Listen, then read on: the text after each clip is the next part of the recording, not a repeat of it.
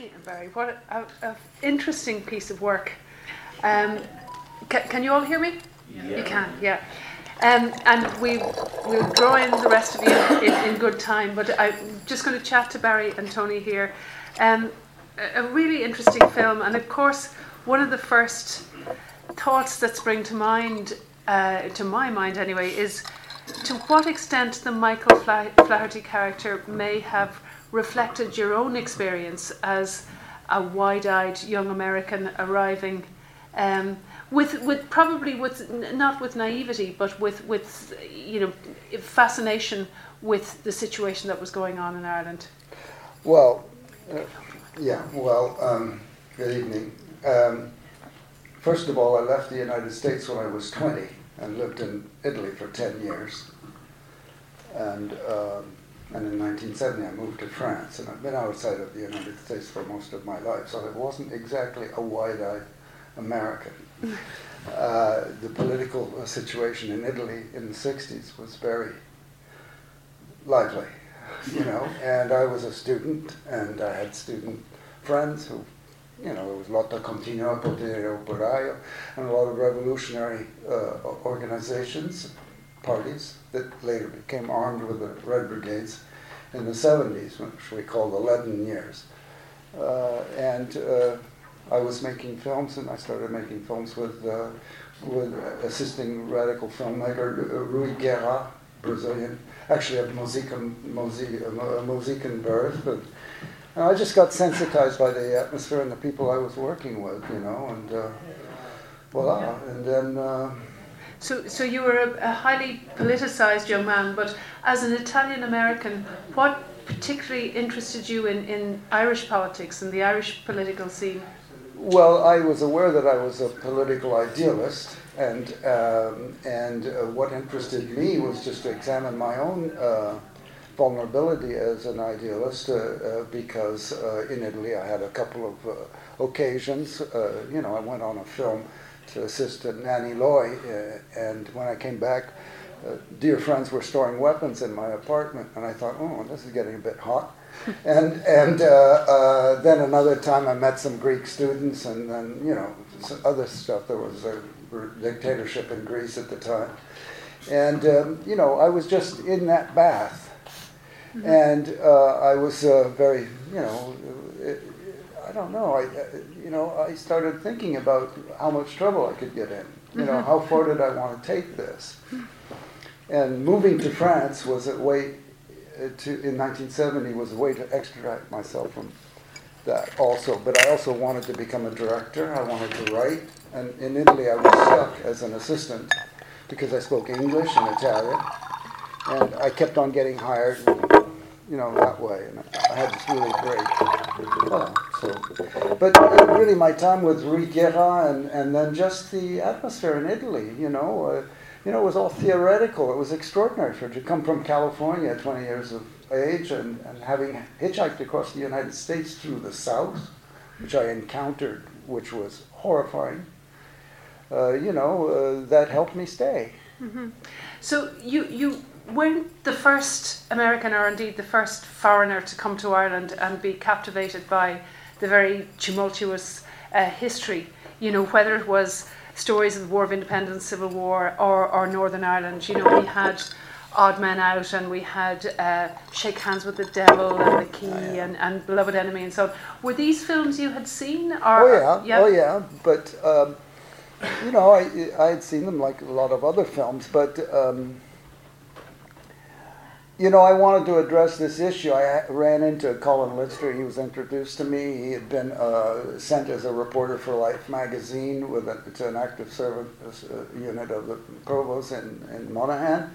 And he had come back with 600 pages of notes and whatnot. And we met and the story started to, you know, I, I, started to think of, oh, that would be great. You know, I can't, I don't want to go to the Middle East to make a story about political idealism because everybody is, there's all shades of colors. But here, we're dealing with most people who are, you know, white people. Not, uh, not, you know, like, you know, so, you know, I thought that would be, get rid of the sort of the ethnicity thing and just to talk about the country. And then, you know, I started doing my research on Ireland. I did. I knew nothing. I have no Irish blood in me. I wish I did. I, I, I could. I would.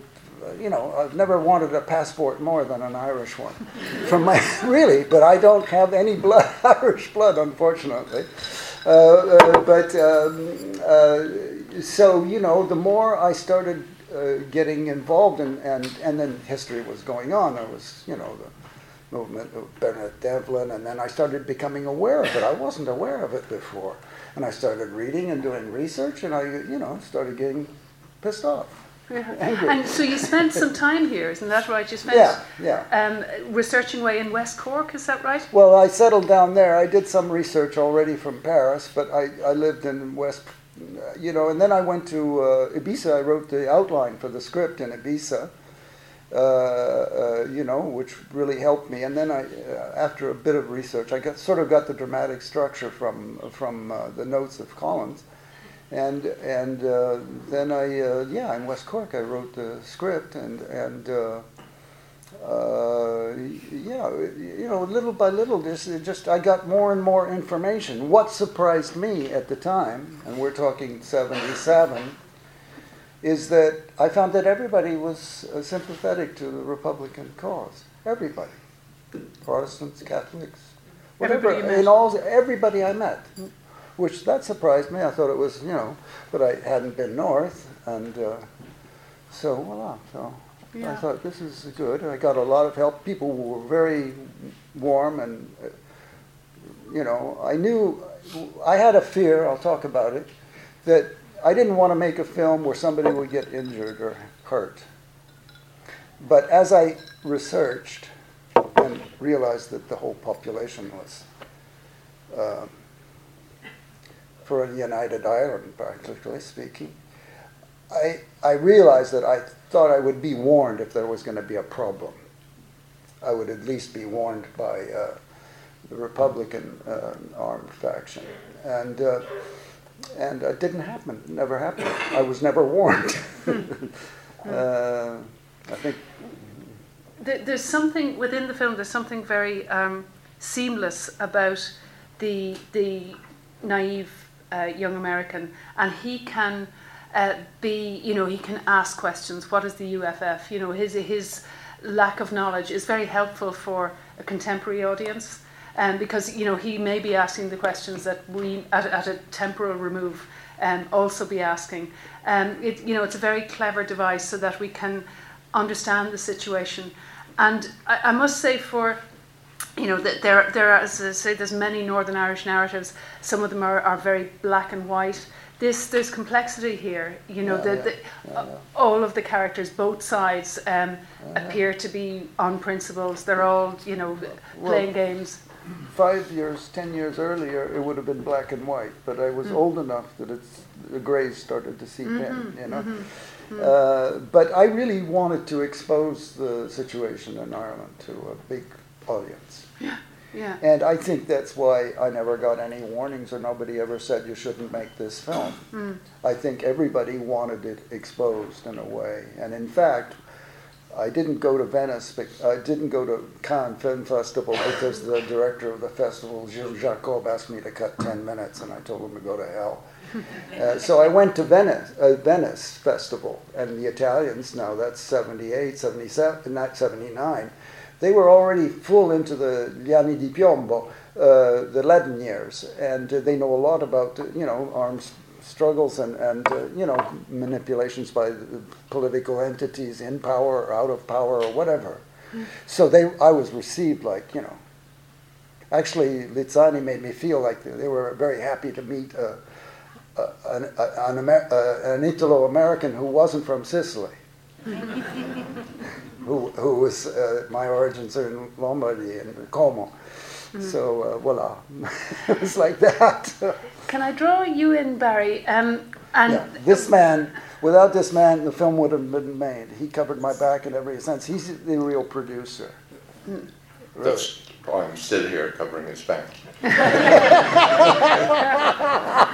Yeah, and he's got a lot of stories that I never even was aware of. Yeah, you were shielded I think from. you should- Yeah. Well, I, I just first want to ask you, Barry, just about um, the, the challenge of, of shooting a Northern Irish story in 1979, like where, you, you didn't do all your shooting in Northern Ireland, did you? We How did did you none get of the around? shooting in Northern Ireland. No. Just the exterior. Just the ex- the exterior of yeah, the POV from the car, Yeah. and then we brought that car down south and shot the interior here. And was that sequence was that shot undercover? Was that um, Yes. hidden Sort of, camera yeah. pretty much? Well, you know, a camera on the shoulder inside of a car in Belfast at that time looked like a bazooka.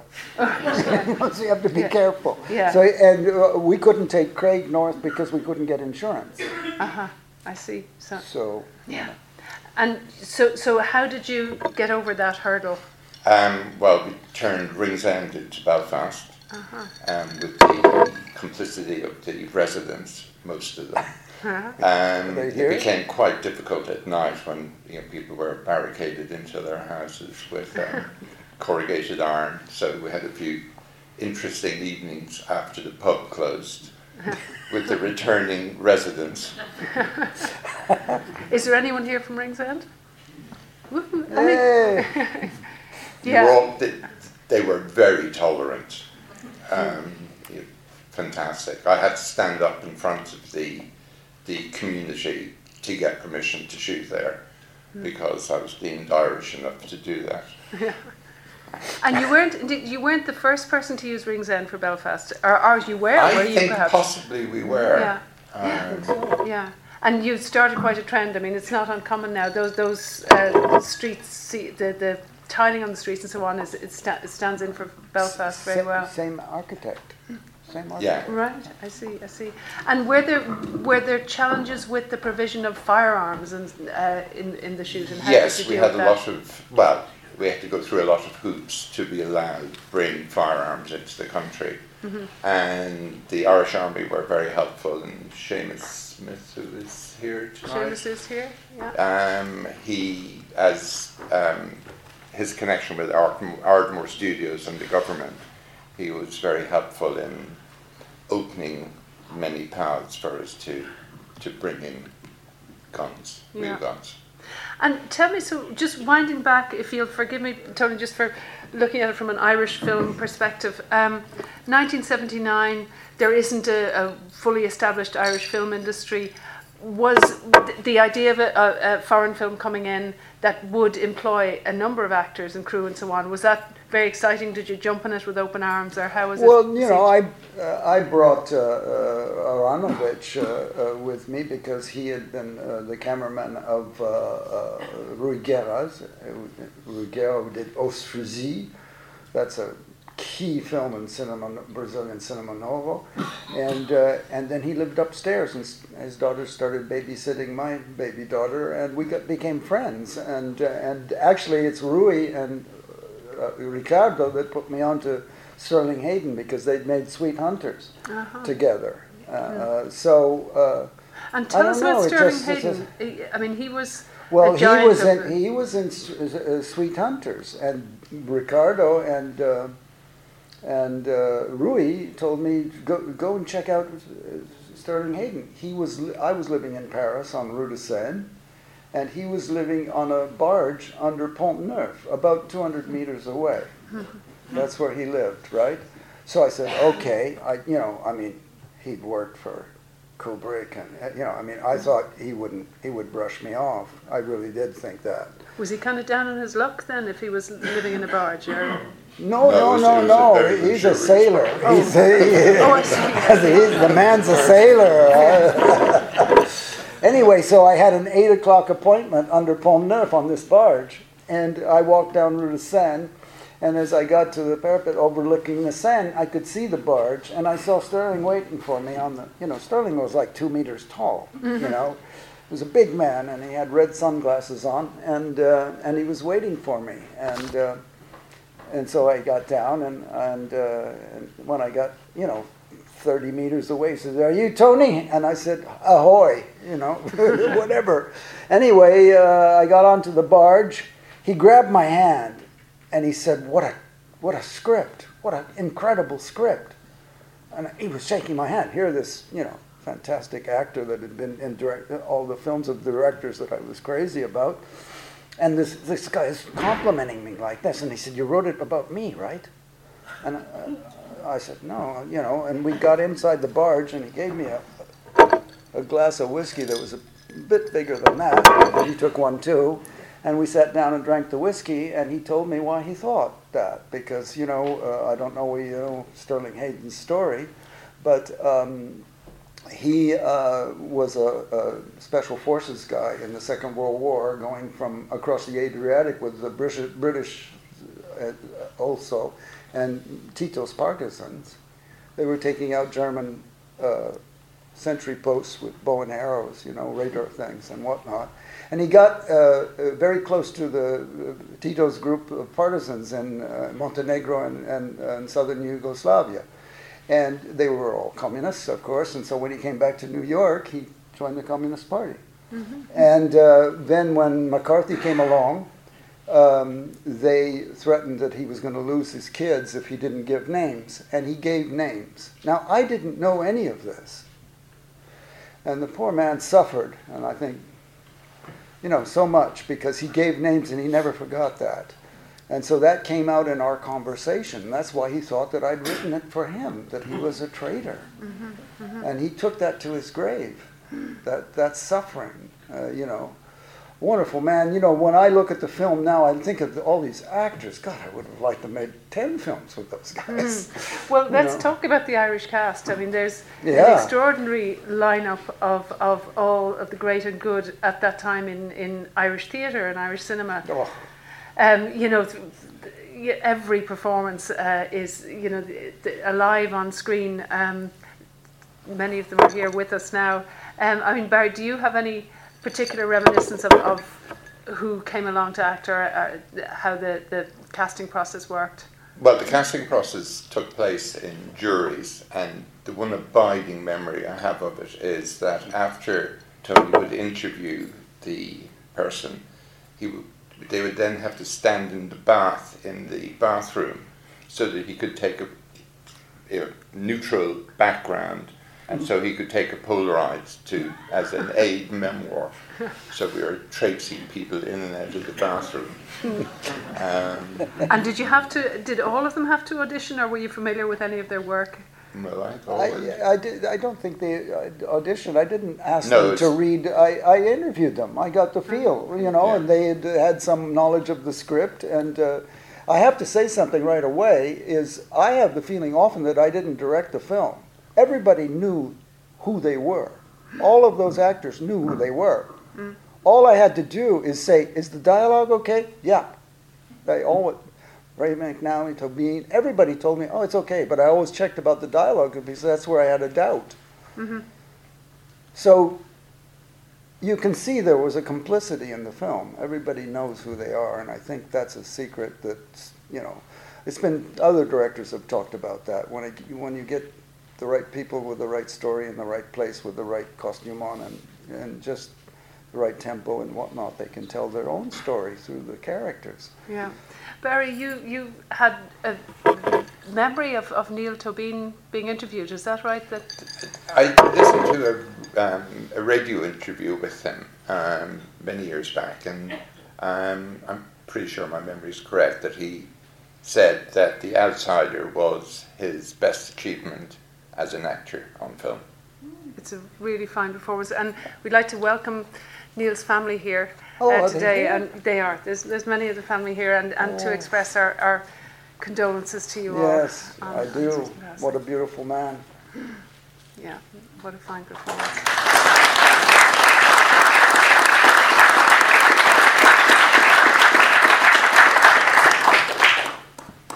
Shall we invite some of uh, any member of the audience or anybody who was. Is, is, there any member of the audience who isn't in the film? They, no. Uh, sorry, yes, Can you. I just ask you, how, how was the film received uh, in, in Ireland and also in England? And has it ever been shown on British television or anything? Because uh, it's a film that's hard to find, you know. Uh, uh, I'd like you to talk about that. Good question. Uh, well, uh, I was uh, uh to be in the uh, the London Film Festival, right? About uh, two two weeks after Mountbatten was assassinated, and the film was yanked from the, the, the festival at that point. I don't know. I think it played in Bloomsbury, you know, a couple of times in one cinema, but it didn't start off as it should have, and that was that.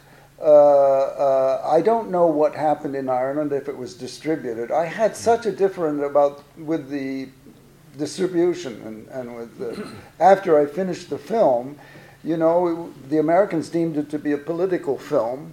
Uh, it's not just that, I didn't, you know, but they put it in that category, a difficult film, an art house film, or something like that. I don't know, you know. Except that Michael Eisner, the, who was the head of Paramount and later became the head of Disney, saw a projection his wife walked out halfway through in Paris saying, I didn't come to Paris to see this kind of depressing stuff. but he told me afterwards that it looked like twice the money on the screen that I had done, which is the biggest compliment you can get from one of those guys.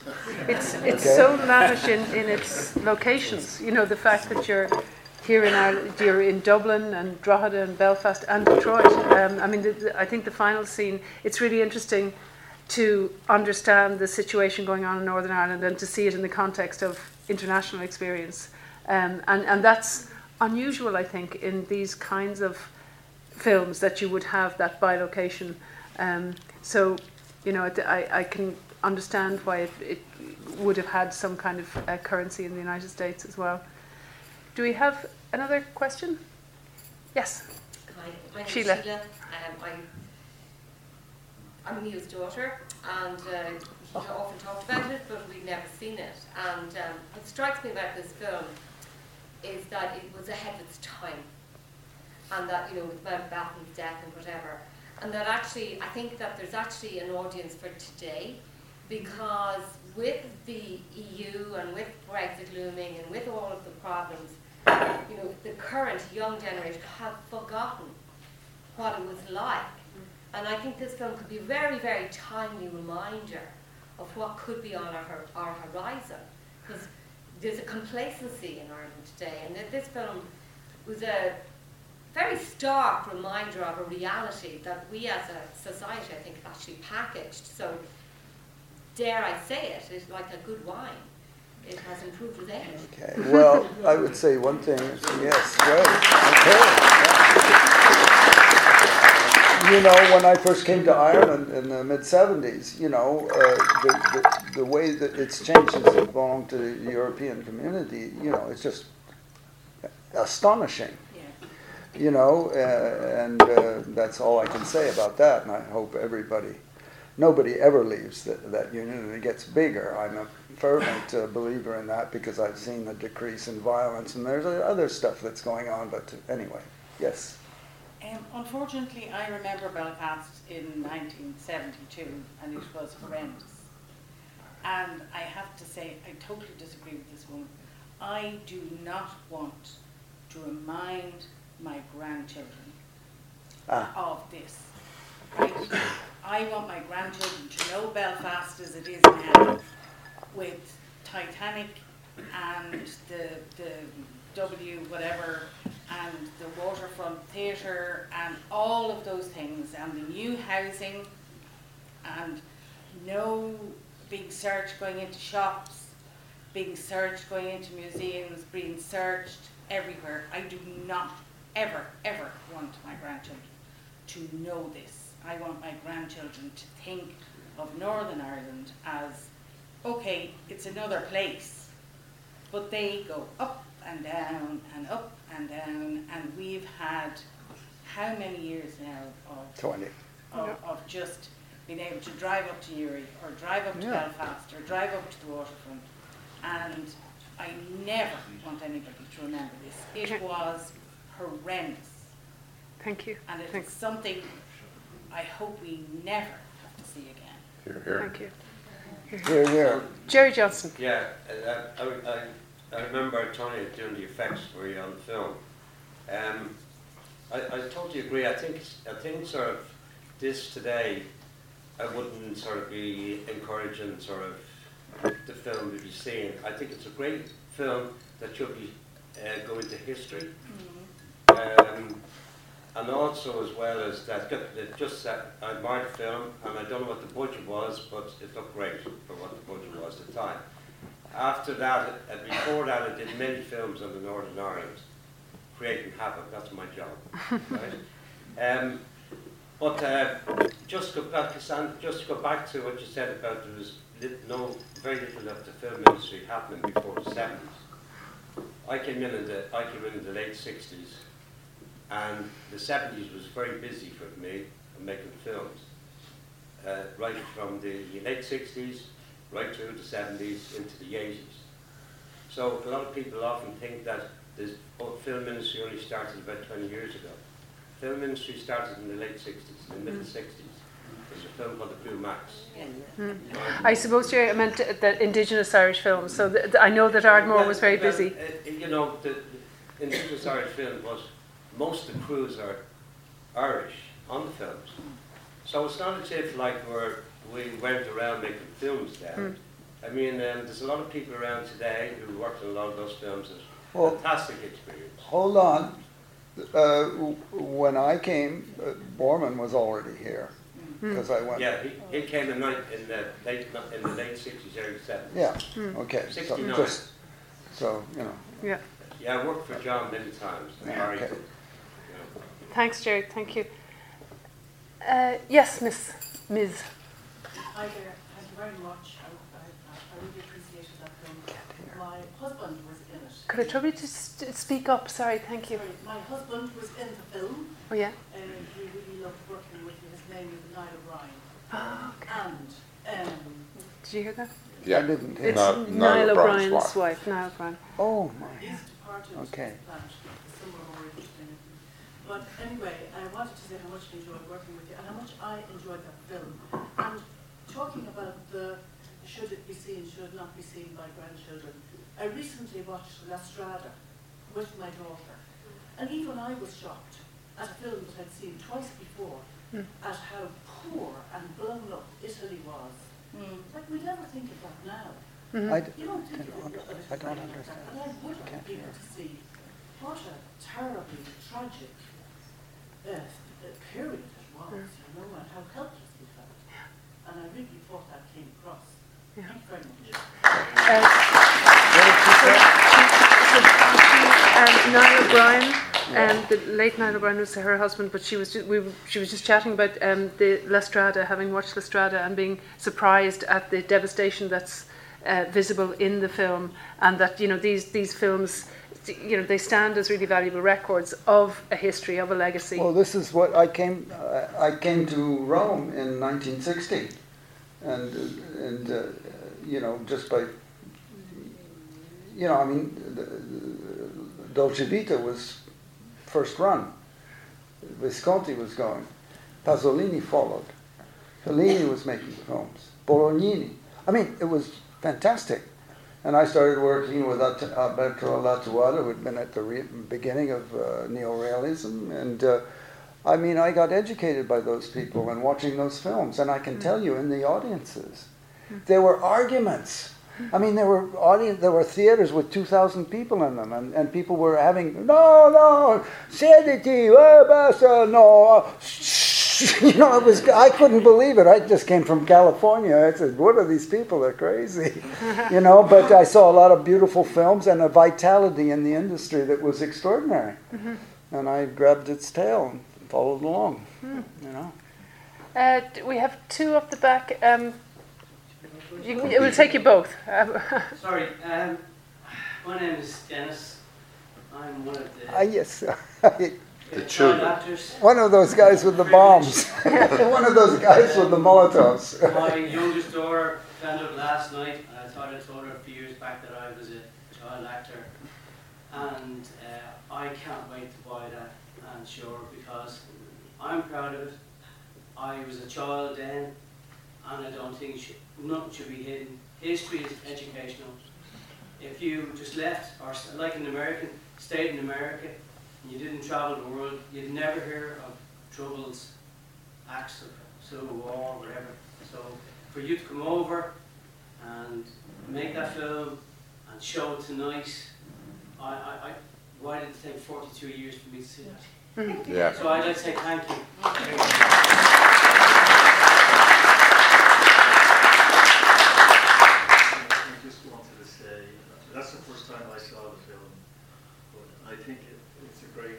historic document to have. And uh, I think it's important to show what it was like back then so that, if, you know, where, where we could end up if we're not careful in a conflict like that again. I also thought one of the great things about it was that it didn't glorify the nationalist cause. It showed it. Barely. It showed it with uh, warts and. And we have a, a tendency to glorify uh, the people of 1916 and any of the freedom fighters, regardless of the atrocities of those times. And I think that's one thing I like about the movie that it didn't. It showed the nasty side of the nationalist uh, freedom fighters as well as the British side. Did you hear that, Tony? Basically, Yeah, well- you had a balanced approach. Well, as, as, as I said, can you hear me? Yeah. Yeah. As I said, by the time I, the age I was at, I, the grays started entering into the picture. And very key scene for me was the Army Council, seven members. So I tried to give all the different colors. There's a Marxist there from Belfast who says we'll have to be dealing with these bastards, you know. And uh, and uh, there's all colors uh, in that. Uh, so I tried to balance it that way. Uh, but you know, I think it's rather significant that uh, it was yanked from the London Film Festival. You know, it was very different seeing it then than today, and uh, I don't believe in censorship at all uh, for anything. You know, uh, uh, I think that uh, whatever worth this film has, in a historical sense, it shouldn't be. You know, it should be shown. You know, because it, it's true. I got as close as I could to it. Uh, you know, thanks. Tony, can you, uh, sorry, uh, can you, could you talk a, t- a bit about the music? There's very interesting use of music, so, some big orchestral scores, some intimate songs, and so on. Well, uh, uh, I met Mary Black, who's present. I forget who introduced us. I think it was Peggy Jordan. Peggy Jordan, that's right, right, right. She would come to our house in Glenageary and sit on the couch and sing a cappella. I couldn't believe it. I wanted to change the film into a musical. and then Ken Thorne, who's no longer with us, who was an award-winning, uh, you know, English uh, composer, did the score, and um, he was just right.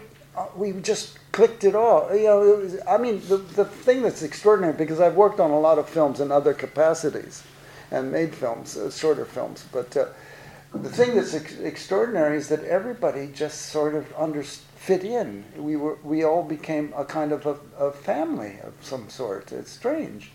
I Ken asked me one thing. He said, "What's your favorite instrument?" I said, "Cello." He said, "Okay." That's all he needed to make the score that he made. You know, and uh, and you know there it goes. You know. We take another question. Yes. I just wanted to say that um, I saw the film when it came out first, Ah, you did. and it made such a, an amazing impression on me that it has remained with me. And in the past Oh. two years, I've started looking up to see where can I find this film again because I felt it did portray in brutal reality what was happening. Now, I had been, my father had been born in Belfast, a Belfast Protestant. Through circumstances of history, he ended up down south, and I ended up being a Southern Catholic. But I always had a fascination with Belfast, and in 1972, at the height of the Troubles, I brought my then girlfriend, now my wife, up on a tour up the Falls Road, across the Springfield, and down the Shankill. And I remember there was, a- again, the, the military vehicles, the army pig, with a soldier with an SLR rifle pointing at the two of us as we came up. And he said, you know, she jumped in behind me and she said, why is he pointing the rifle at, at us? And I said, because any time now somebody could shoot at him. And the British soldier just grinned because he realised she was sort of new to the area. He hmm. said, it's no good, love, it'll go through him and get you anyway. Hmm. but again, the brutal reality, that film portrayed it perfectly. And as I said, it was something that it was by chance I happened to find on, it was on again tonight. And I am so delighted that I'm able to at least hear and understand the thinking behind it. I think it needed an outsider like hmm. you Yes. to come and portray to the Irish people what we were doing to ourselves. Yeah. Hmm. Thank you. Out, out of interest, where, where did you see it in, when you first saw it? I'm certain I saw it in, it was either Dublin or Cork because Okay. we- we were Oh, living we in lived Cork. in Cork. Lived in Cork. We came Was back to it- Dublin in 1980, but I There- certainly, it wasn't on a television. I saw it in a, a theatre. Was it in the The- Cork Film There Festival? is a possibility it may have been at the Cork Film Festival. Yeah. It was, sorry, yeah. yeah. I, I'd just like to say that the drive north in the red Volvo, the orange Volvo, I took. So I went through all those checks Oh, yeah. and whatnot. And I saw when we were stopped how the British soldiers were scared. Yeah. The UVF and those guys were scary. so I tried to, I did the, the, the, the, the, the, that, all that thing. And I was with Giorgio Gentili, who was very dark Italian. And um, our driver, that, that car, that Volvo, came from the short strand. So the army knew the car and knew who should be in the car and who was driving it once you got to the other side. And we had a check and, and uh, with the UVF, I guess. And uh, th- we got through the check because we said we were ma- making a film and whatnot, and that's, you get by with murder with that way. And, uh, and uh, we take off, and Giorgio says to me, uh, says in Italian, I think, uh, or, you know, what was that about? And the driver, who was from the short strand, said, well, they're trying to find out whether, whether they're Catholics or Protestants. And he says, well, you tell them that the next patrol tell them that I'm an agnostic Jew. and, and, and the driver said, Well, they'll be asking you if you're a Catholic one or a Protestant one. Folks, I'm afraid I think we just have time for one more question. yes. Here's You can buy the DVD. I only got it lately there a couple of years ago. Uh, I've been looking for it for a few years because I'm the young guard who walked down the main street in Blackrock. Oh, of course you are. And uh, I've been dying to see myself on film, so I've been trying for years to get it. And the first I heard about it was a, a friend of mine in Canada rang me uh, and said, I've just seen you on a film in Canada. so it's I've never seen it here before, but it is available now to everyone if anyone Okay. wants it. It's on, I got it on Amazon, I think. Yeah. Yeah, okay. Yeah, so there you go. But I'd say it's a big thrill to see yourself that big on screen. Oh is it? yeah, and a lot skinnier. Yeah. Yeah. well, there's a lot of younger, skinnier people on screen tonight, but I, I th- there are many of you in the audience. Is there any cast members who'd like to? I, s- I see a colleague of mine, Paul Markey, um, who's usually our projectionist, but he's away from the help tonight because he was in the film. Um, I'm the kids running around the streets at Ringsend. yeah. Um, my dad's already seen that, so. Oh, okay. Yeah, we worked on that for a a very short, I couldn't believe it was 1979 it came out, but it's a shock to me that um, my memories was eight years old. But I do think it got released, I do remember, because it was called Michael Yeah. when it was made, and I do remember, I was an avid one for looking at cinema listings, um, even to this day, but um, I do remember it popping up as on the cinema, print. I- In Dublin, Paul? In, Yeah. oh, okay. Not, not, I not. haven't If, seen it in Dublin. I think it was in the Screen Cinema They in uh, Contemporary. Street. I think, uh, sure. Mm. Okay. Oh, so it did have a release. Well, that's Sorry, can I just ask one quick last question? It's just the uh, the casting of Craig Wasson. I'd just like to know a little bit about uh, how, how you found him. I know he was in Go Tell It to the Spartans, which was one of the best anti-Vietnam films ever made, I thought.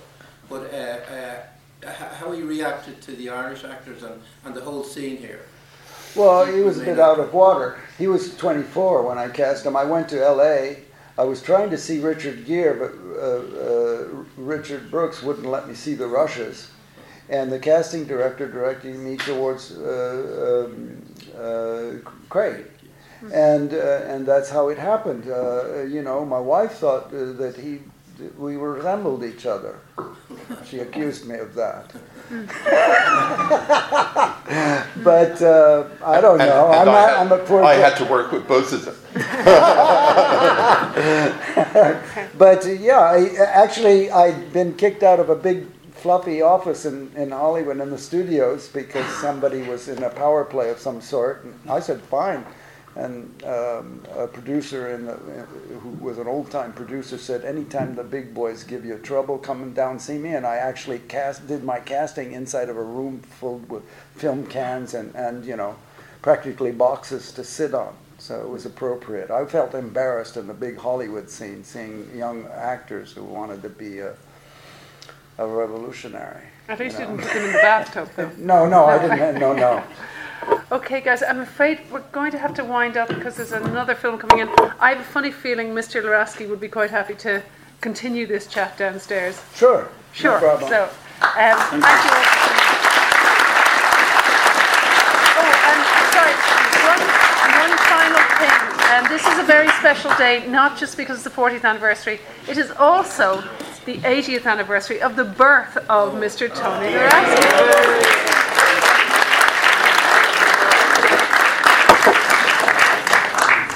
Happy birthday, Tony. Thank you. No, seeing it in this.